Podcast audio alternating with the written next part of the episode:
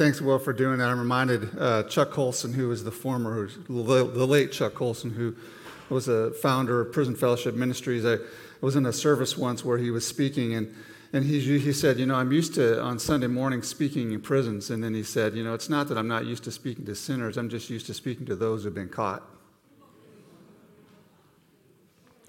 And the same, the same thing went over the audience. We're like, you know, we got to look inward. We all there. And I love how, how you said, well, look, if you feel stuck in Jesus, you do not have to be stuck. You, you can continue to. And so we want to be open to that uh, as to what the Lord wants to do to continue to set people free, because that's what uh, the church is about, is it not? You know, we, uh, I could stand up here uh, probably for about 20 minutes just quoting different commercials or different movies and different things from different lines, but if you asked me uh, to quote Shakespeare, it, would be shorter than a TED talk. And, and I, I just didn't pay that much attention to Shakespeare. I don't know what that says about me. Maybe the theatrical arts are just not my sweet spot, although I have a great appreciation for them. But as I was thinking through, I thought there is one that comes from Shakespeare that I think you probably know too. Uh, you don't even have to be into Shakespeare to understand. I could say two words and you'll know the rest of it. To be? That is the question, right? You don't have to be. And so, in that, you're thinking, man, that just comes right like that. And so, as I was thinking about that, obviously that comes from Hamlet at the beginning of the, of the play Hamlet, where he is contemplating life and, and whether the, the, the sufferings he's having in this life or his fear of what comes life after death. And he's just kind of going through that thing. As I was thinking about that, it, it really resonated in my mind, and kind of in that same vein as I was reading through 1 Corinthians 5, which is our passage that we're going to do this morning as I was reading through it, that line came to me because this morning I want to change it up a bit, but it's going to be to judge or, or not to judge. That is the question.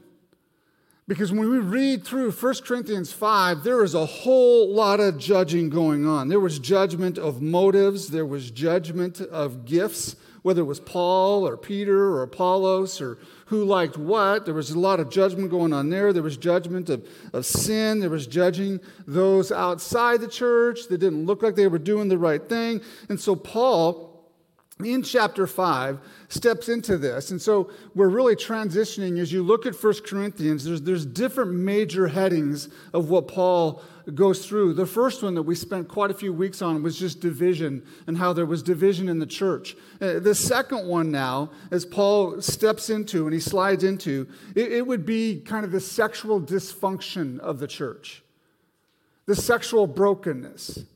Corinth was a sexually broken culture with sexually broken people, like we all are, that resulted in a sexually broken church. And so the church was beginning to infiltrate, or the, the world was beginning to infiltrate its way into the church, and the culture was influencing what was going on. And Paul, as he does in 1 Corinthians, what he does, he does two things. He identifies the problem, he applies the gospel to the problem, and then he reminds them of how they're not living up to the very thing that they say they believe. He says, Your lives are inconsistent on that. And so when we look at 1 Corinthians 5, I thought, well, we, we just need to first just read through this because it, it is not a. It's not one of those ones that a lot of people put on their wall and have posters on. Okay, this is this is a hard chapter, and so we need to read through to get the context on this. So we'll read 1 Corinthians 5. It is actually reported that there is sexual immorality among you, and of a kind that even pagans don't tolerate. A man is sleeping with his father's wife, and you're proud. Shouldn't you rather have gone into the morning and put out your own fellowship the man who's been doing this? For my part, even though I'm not physically present, I am with you in spirit as the one who is present with you in this way. I've already passed judgment in the name of our Lord Jesus on the one who's doing this. So when you are assembled, I am with you in spirit, and the power of the Lord Jesus is present. Hand this man over to Satan for the destruction of the flesh, so that his spirit may be saved on the day of the Lord. Says, Your boasting is not good. Don't you know that a little yeast leavens the whole batch of dough? Get rid of the old yeast so that you may be new, unleavened batch as you really are. For Christ, our Passover lamb, has been sacrificed. Therefore, let us keep the festival, not with the old leaven with malice and wickedness, but with leavened bread of sincerity and truth. I wrote to you in my letter not to associate with sexually immoral people, not at all meaning the people of this world who are immoral, or the greedy, or the swindlers, or the idolaters. In that case, you'd have to leave this world.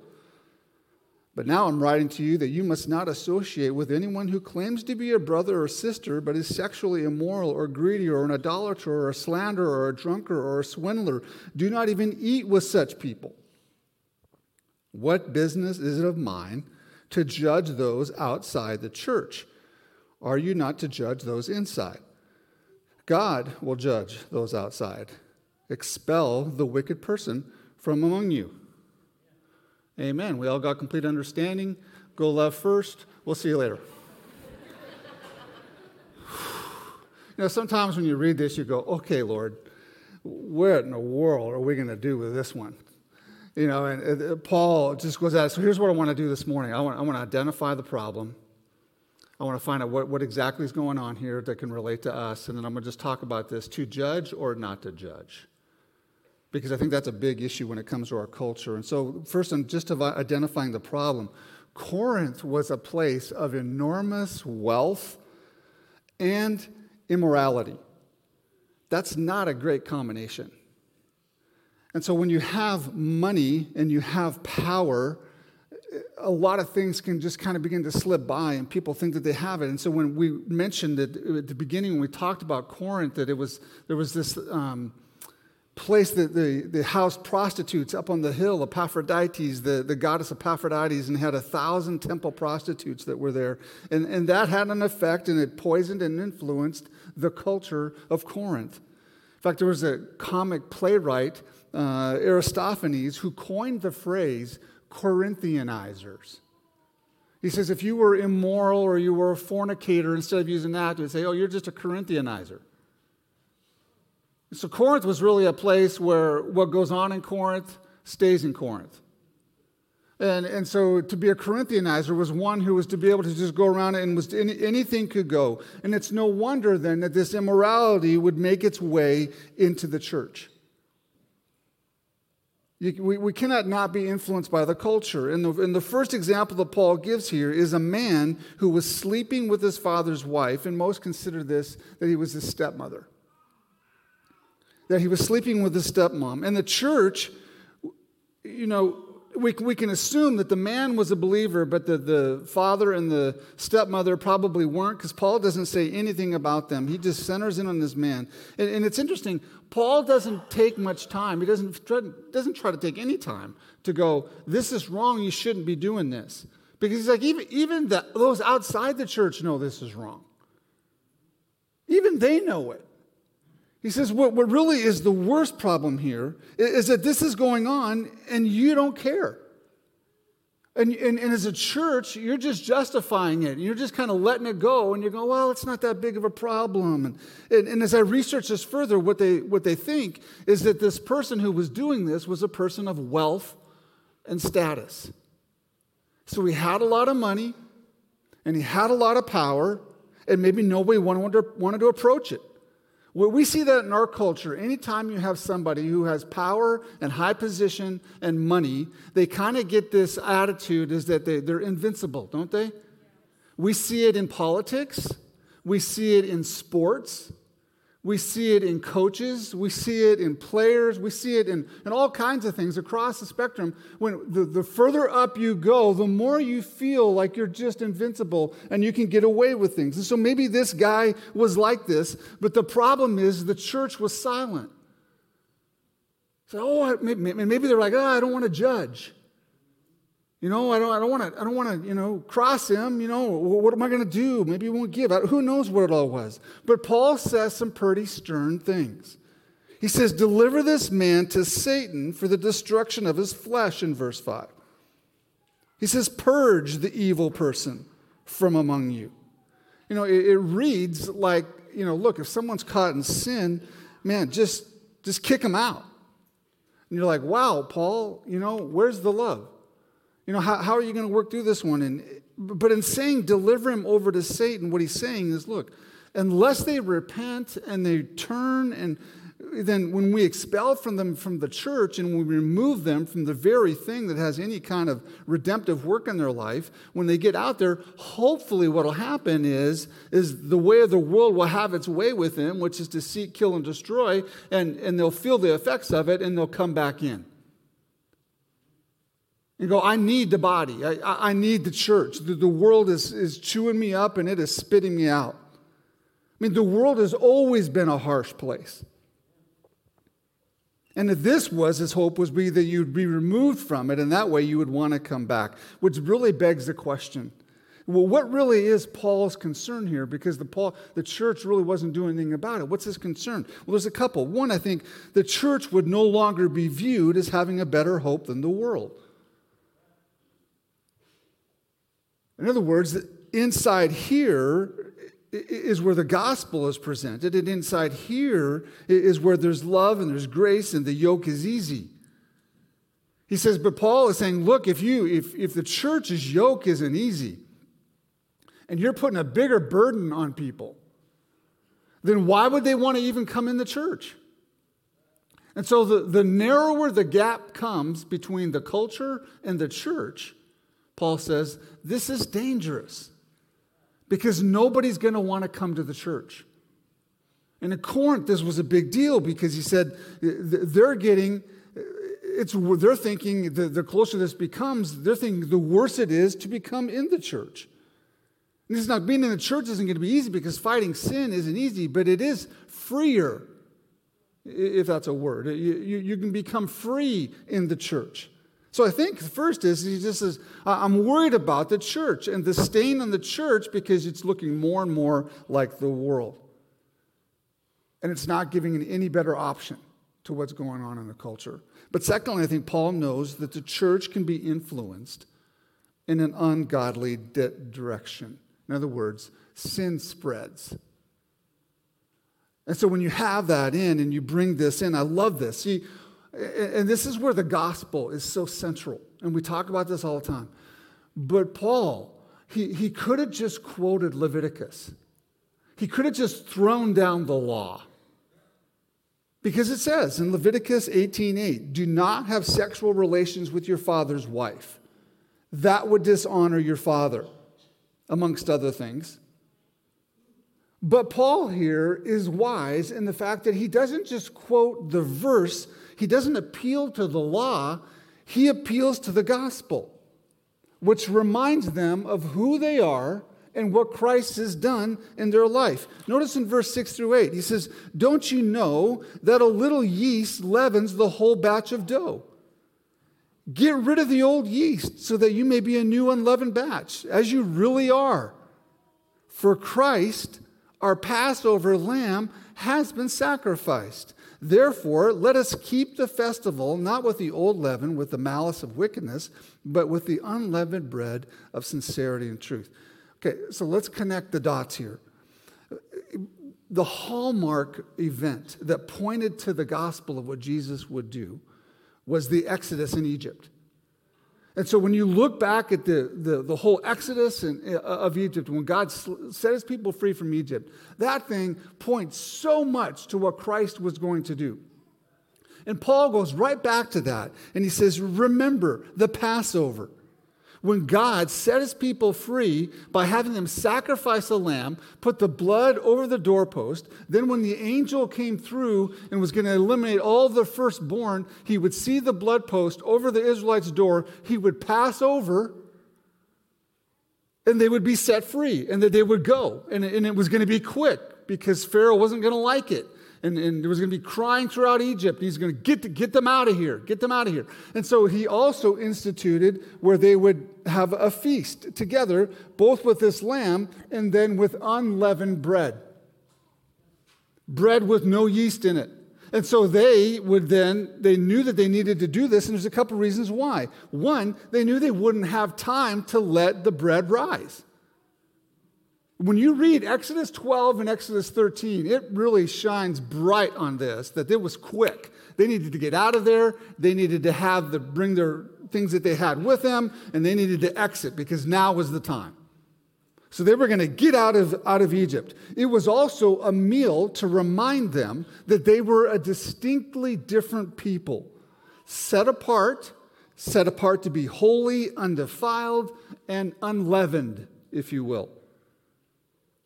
It also looked forward to the day when Christ, the true Passover lamb, would take away their sins and set them free. And notice how it says in the passage this is who you are. Christ in you is unleavened holiness and righteousness. This is why 2 Corinthians 5:21 says God made him who knew no sin to be sin on our behalf that we may become the righteousness of God. He's our righteousness. We don't have it in and of ourselves. He says he's your holiness, he's your righteousness. You're holy because Christ is in you. Your righteousness is Christ in you. It is not of your own. We sang about that this morning. How the host, you know, has been tampered. And so it is our own sin. And so the gospel shouts to us Christ is your righteousness. And he says, I'm going to institute a festival. He said, This festival is the Lord's Supper, which reminds us that Christ is our holiness, that He's our salvation, that He's our redemption. But also, what we do when we, when we take the Lord's Supper is we also come and we are to make sure that there is no leavened, you know, or, or unleavened the, the yeast of dissension and wickedness. Which is why, when given instructions, it says, Look, before you come and eat the meal, go if you have something against your brother first, and then come and take the meal.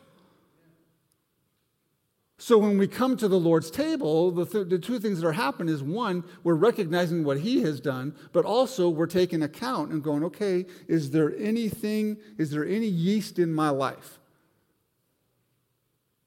that grows in dissension and malice? Now, here, where this hooks us up is that in our culture, we don't view yeast as negative, which is why we all flock to Wild Sweet Williams. Can you imagine how popular they would be if they put up a sign and said, We are no longer going to be serving bread with yeast in it?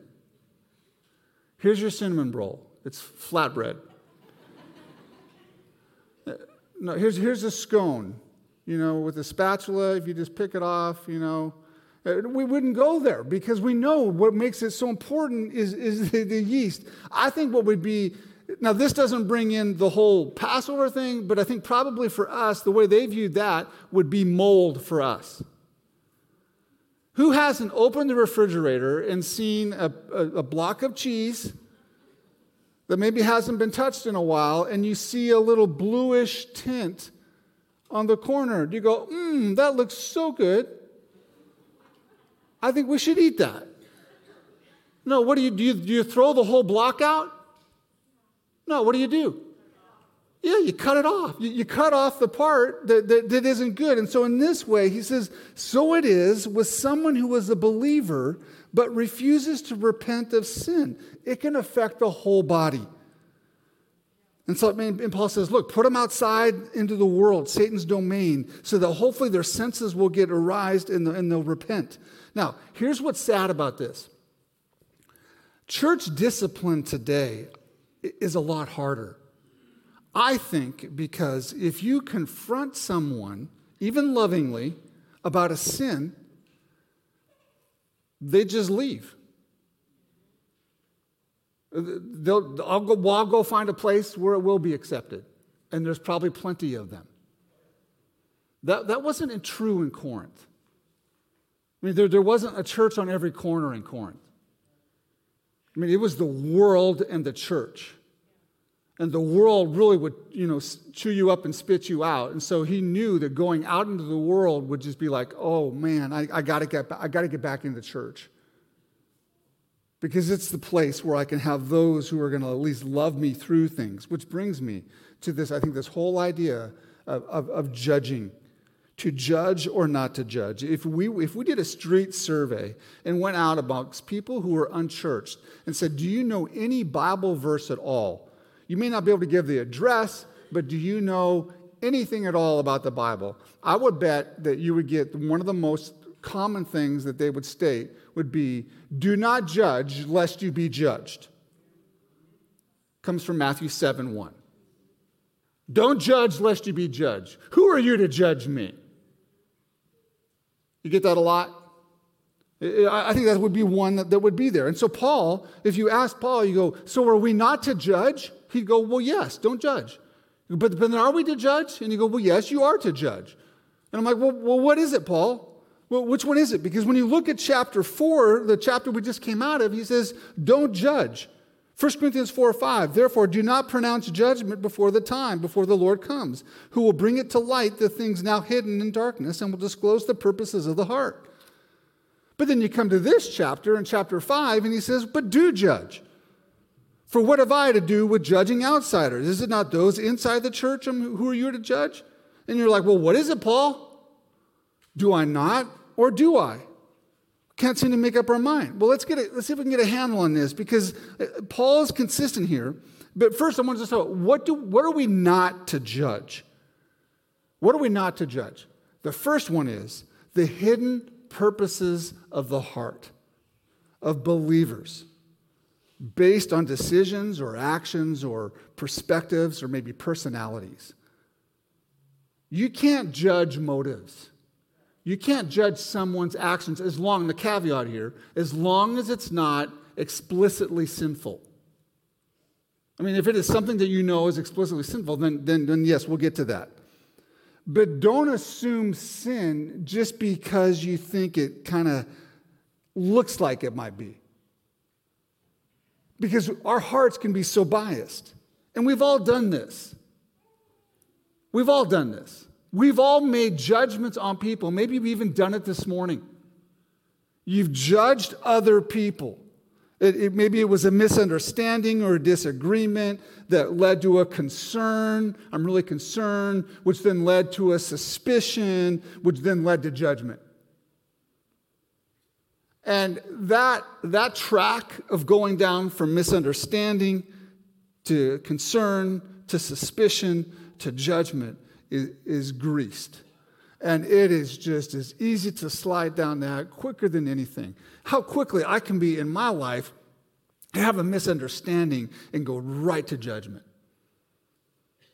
And he says, We have got as a church, you cannot do that. We are not given that. Just because you see some smoke, you can't assume there's fire. He said, just in that in the church, if we, if we led with believing the best in one another, the church would be a whole new place. But he says what we do is we immediately can begin to cast judgment. So, first of all, you can't judge the hidden purposes of the heart as long as it's not explicitly sinful. Secondly, we can't judge non believers. He says God judges those outside. This is why Paul didn't even mention the mother or the dad in this situation because they were outside the church. He goes, We can't expect the unchurched to act like the churched. We, can, we, we, we can't expect them to behave in a way that they don't even know. I mean, this is what the Pharisees do, right? I mean, they judged everybody. And there was a self righteousness in it. And so what happens is then the church begins to feel like this oppressive place that just casts judgment on the world. And then we go, but come. You know, I think, I don't know where it was. I was driving down the road and I saw a sign and it says, Revival this Sunday, sinners welcome. I, I, I kind of looked at that and I thought, Who's going to drive down the road and go, honey, are we sinners? Well, we need to go to that. it's almost, I was like kind of going, what are you, what are you expecting? It probably should say, revival, all church members, make sure you're there. Because we all are. You know, but to, but to call, and you know what's going on in their mind, and you're going, all you outside who are sinners, make sure you come which makes which puts up a what? It puts us a us versus them. I go, uh-uh. It seems to me the, the gospel tells us that the ground below the cross is very level and we've all been infected. So all of us must come in relation to this. So with non believers, we can't expect them to be that way. And so the church can sometimes be really hard on those outside while letting things pass on the inside. And so we're really hard on those outside going, man, you, you, can you believe they're doing that? Can you believe this? I can't believe this. Then the church, they'll hear something and go, oh, hmm, well, that's, you know, that's that's not really good. And we'll let it slide. Well, what are we are what are we to judge then? Well, the one that Paul makes it specifically is explicitly sinful behavior of a professing Christian. This is why Paul says, look, I don't even have to be present to push judgment on this guy. Because obviously there's sexual immorality that's going on. And by the way, and, and you know what? You should too. This should bother you. Instead of applauding it, you should mourn this. Jesus said, A tree is known by its fruit. And when we see a brother or a sister in habitual sin, now it doesn't mean, you know, look, your sin, man, I'm going to confront you right like this. Because look, we all have sin that we deal with, right? All of us, all of us are, we're daily, we're fighting our sin battle. And hopefully we're gaining more and more traction with that, but daily we all fight this. Our attitudes, our judgments, our thoughts, our actions, whatever it is, all of it. And so he's not just saying here, look, just if you see a sin in someone else, then man, get on it right away. He says, but as sinner, as believers in Christ, as the body, we are obligated to one another to call each other into account. That's the beauty of the body. Now, the word judge is pretty hard to get around because it has such a negative connotation to it. Maybe lovingly confront would be a, a, an easier way for us to be able to, to kind of swallow this. But there's a few ways that we know that we're supposed to do this. And first is slow and loving. Matthew 7 1, judge not that you be judged, for with the judgment you pronounced, you will be judged. He goes on there basically saying, hey, before you look at the speck in someone else's eye, make sure you take out the plank in your own.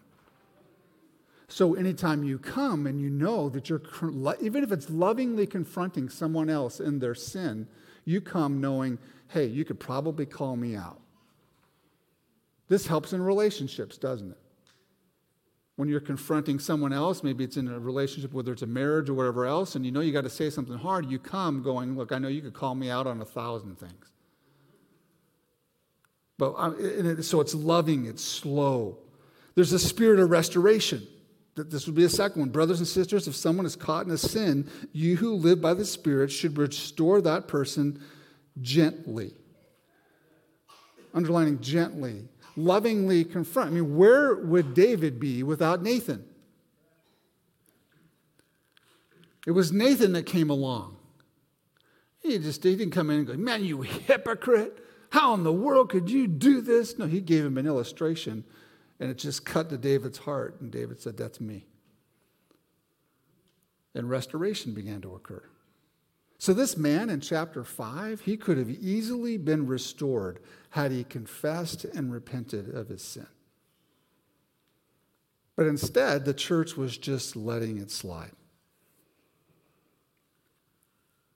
You know, I had a, uh, I, I discipled a guy at the University of Kentucky, uh, and I told him, he, I remember he really struggled with sin for a long time, and then he came to Christ still struggles with sin, but now he's redeemed. And it was just amazing he, he, the transformation in his life. And I remember once we were talking, he just said, hey, I just want to thank you and Susan for working in my life. And I said, Yeah.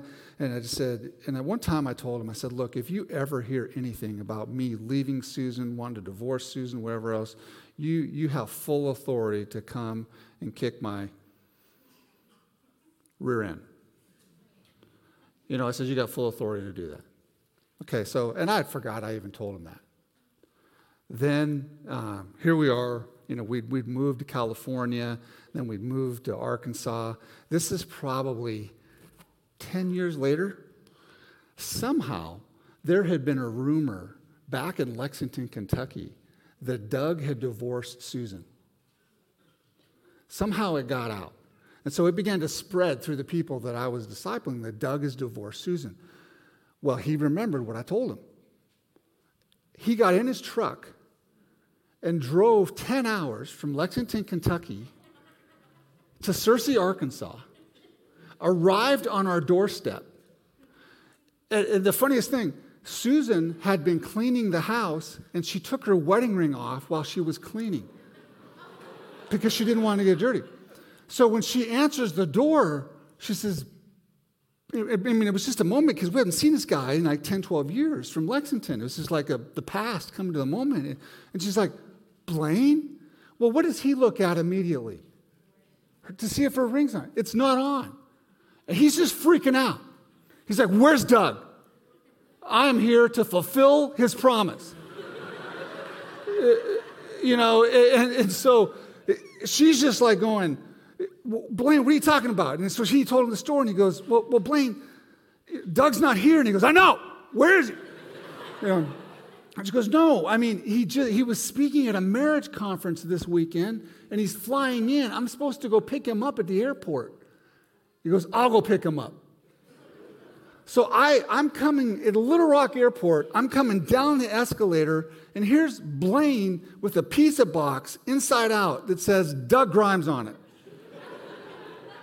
And it had it in front of his face, so I couldn't really get who it was until he moved it. And I'm, then I'm going through, what are you doing here?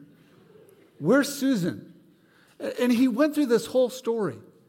And I'm like, you know, first thing in my mind was like, Blaine, have you ever heard of a cell phone? I mean, you, you, you, you, drove, but, but he drove 10 hours. I said, Would you please have dinner with us? He goes, No, no I got to get back. So he had a 20 hour round trip. All for what?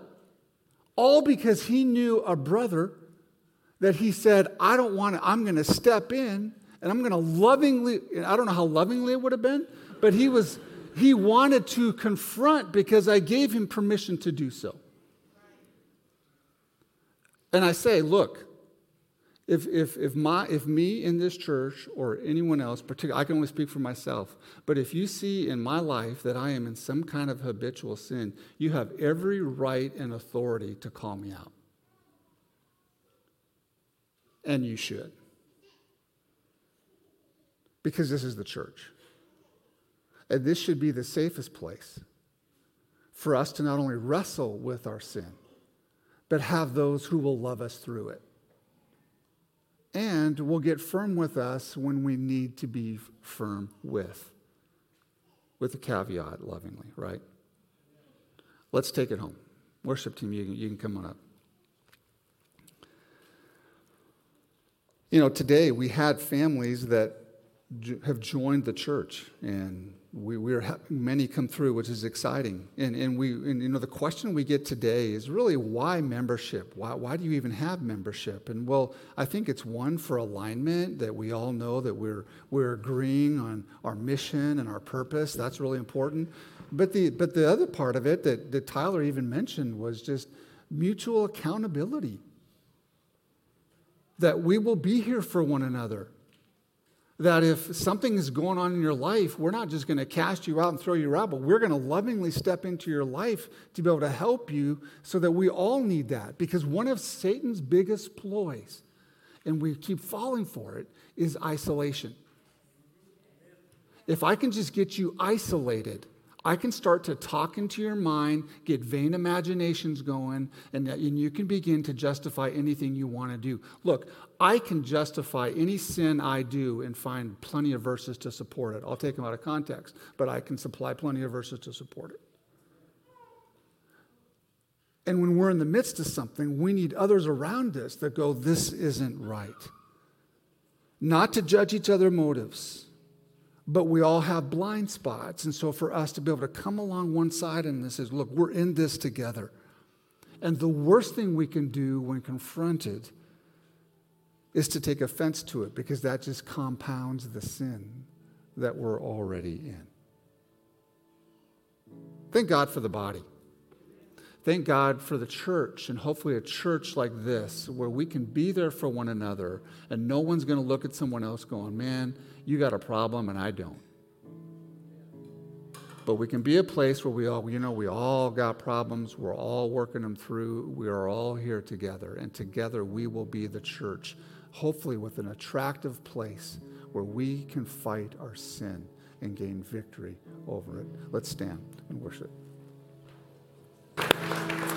Couple things at 12:30 today. If you are interested in going on our mission trip to Pontiac, Michigan. Um, to help support Micah 6 uh, in worship B at 12:30, which is all the way back down here. They'll be having an interest meeting, so it doesn't obligate you, but if you'd like to find out more, that's at 12:30. 100 Families is looking for some more canned goods and non-perishable items uh, to stock because they had a setback that they needed some help on, and so you can talk to Courtney more about that, but they'll be out there to be able to talk to you as well. Uh, we come to the Lord's table this morning. Remember to remember the Passover lamb of what He's accomplished for us, but we also come making sure there's no leaven of wickedness in our hearts. So come, but come contemplatively. And first, confess before Him. If there's any prayer that you would want, we're up here. We'd love to pray with you. You know what to do. Go love first. We love because He first loved us.